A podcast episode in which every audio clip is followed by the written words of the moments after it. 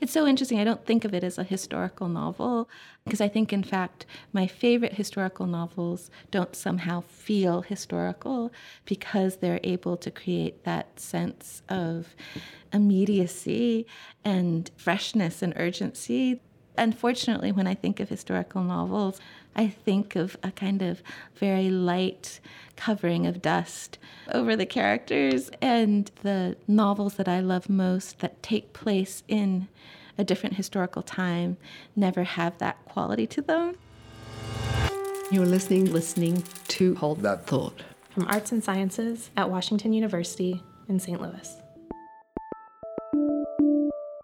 Thanks for listening to Hold That Thought. I'm your host, Rebecca King, and today we're continuing our discussion of historical fiction with a writer who has explored the concept of time in fiction in a really fascinating way. So, I'm Sarah Shun-lien Bynum, and I've written two books. The first is called Madeleine is Sleeping, and the second is called Miss Hempel Chronicles.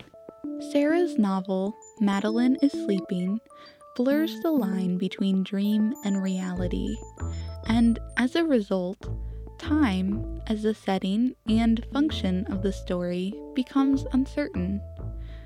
Madeleine, who is asleep for much of the book, dreams of fantastic events and characters from across the centuries.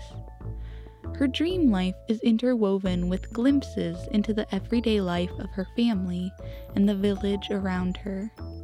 The novel itself is comprised of a series of very short chapters, some of which are only one line long. This shorter form hints at the origin of the project.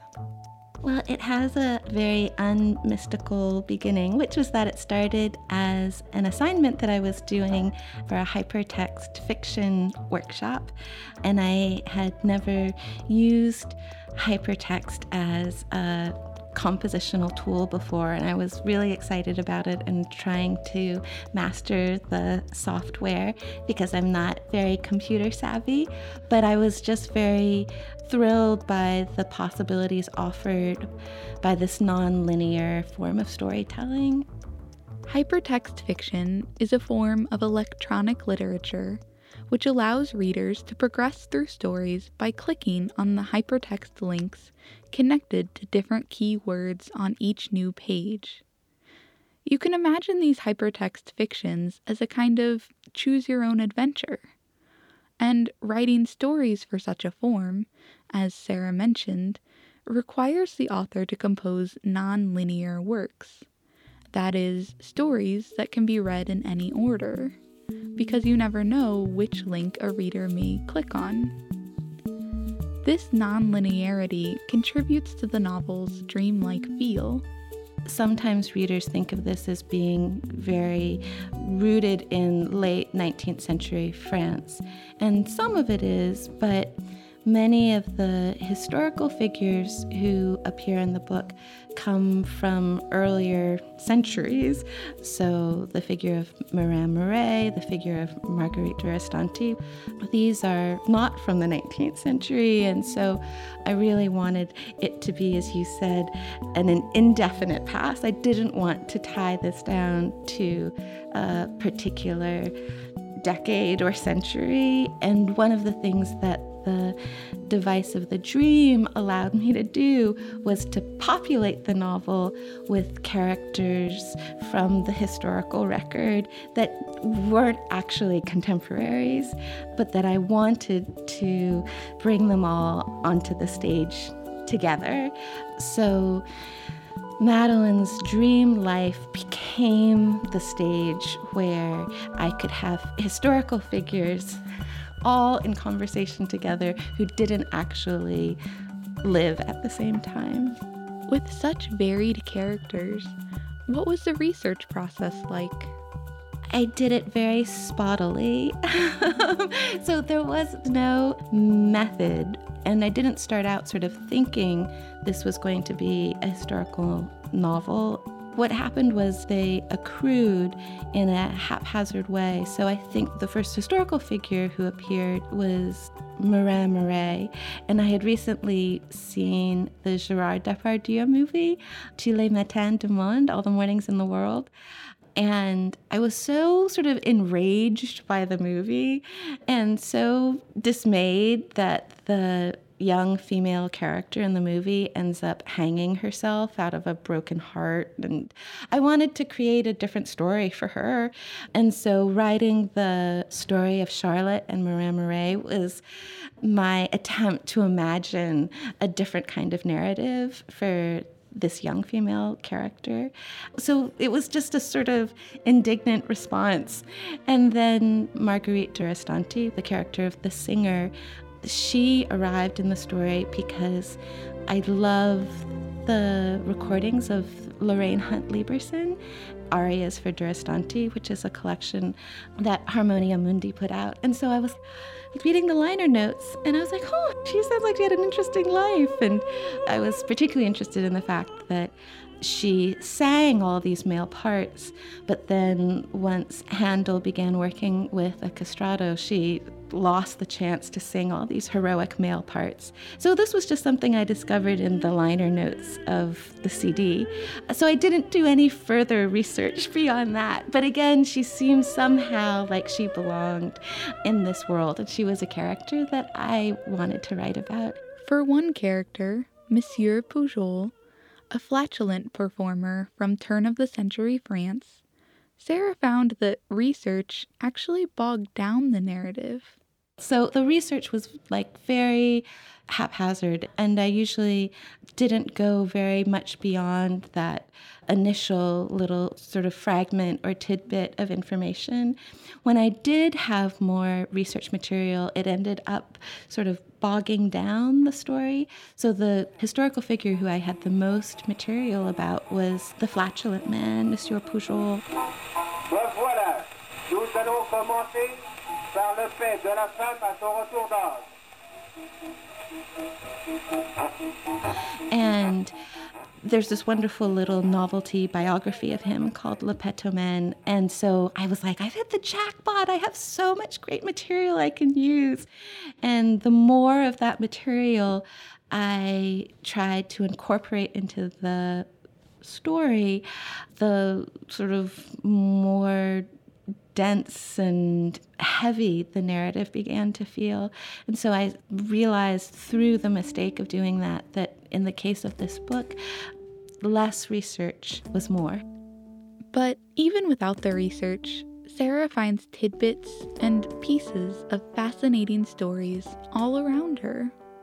Like literally footnotes that you sort of stumble across by accident. Those can end up becoming portals into interesting lives. Aside from the use of the indefinite past in the narrative, time itself becomes skewed between the waking and dreaming life of the book. So, how did Sarah help readers orient themselves in the course of the novel?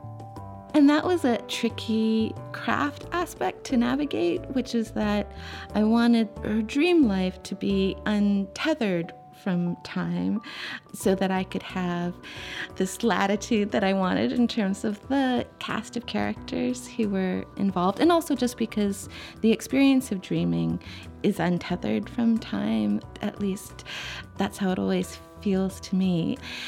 But yet, at the same time, I wanted there to be a forward movement in the narrative. And so I was really relying upon Madeleine's family. The mother and the siblings, they provided a kind of clock moving forward so that even though the dream aspect of the narrative does seem to be unmoored from a kind of temporal logic that I still did want a kind of timepiece that was ticking throughout the book. And the family ended up sort of becoming that timepiece, seeing the younger siblings take on new roles and responsibilities in the family. And as we see the mother's business grow, and then the repercussions of her growing business, and then as we see her increasing frustration with the sleeping figure of Madeleine. But I was also trying to suggest that a relatively short period of time elapses in the so called waking world of the story, but simultaneously, you know, Madeleine is having grand adventures that the time in her dream life is much more expanded than the period of time that's actually covered within her family and within the village that they live in. Our discussion eventually led us to the broader idea of how time functions in fiction. Two of the great pleasures that fiction offers us one, of course, is the access it gives us to another person's consciousness and interiority. And it seems like no other medium can do that in quite the same way. But the other thing that fiction seems able to do that's perhaps unique is the way in which it can both expand and compress time. One of my favorite books on the subject is a book put out by Graywolf Press, written by the wonderful Joan Silber, called The Art of Time in Fiction. And she offers just such lucid account of different types of fictional time, whether that's the way fiction can dramatically expand time and slow down time to the sort of switchback time that writers like Alice Munro use so masterfully. So it's a question I'm always loving to meditate on.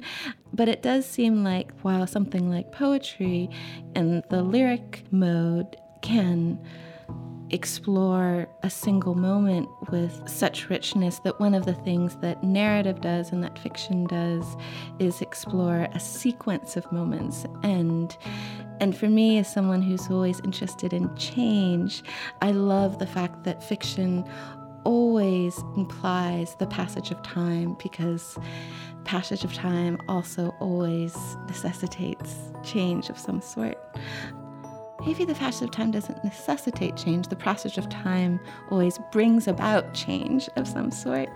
So, my interest in change and transformation in fiction is so intimately tied to the fact that fiction necessarily takes place over time. At the start of the podcast, Sarah mentioned that her favorite historical novels have a sense of urgency and freshness so that the setting of the past seems almost irrelevant. So now we're going to give her a chance to talk about two of her favorite historical novels that capture these qualities. Versailles by Kathryn Davis is a novel that portrays an infamous historical character, Marie Antoinette, but in a way that is so surprising and moving and just it's a deeply complicated portrait. There's wonderful evocations of the architecture of Versailles. And so it's deeply sort of rooted in this particular historical period, yet it never feels historical to me. And then Penelope Fitzgerald, her late novels, The Beginning of Spring and Innocence and The Gate of Angels and the Blue Flower all take place in different historical periods. Again, there's just such freshness and insight and this nearly shocking sense of immediacy as you're reading them. Yet at the same time, there's nothing anachronistic. There's never a sense of sort of having our own contemporary values or worldview being imposed upon this different time.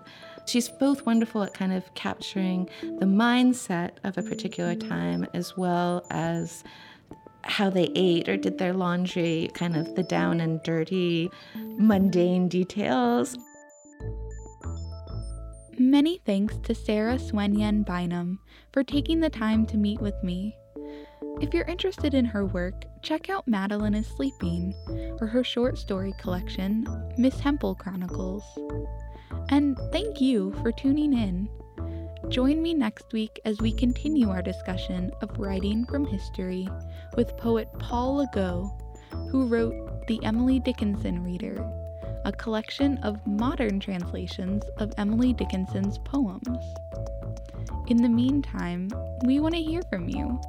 Find Hold That Thought on Facebook or Twitter and share your thoughts on today's episode.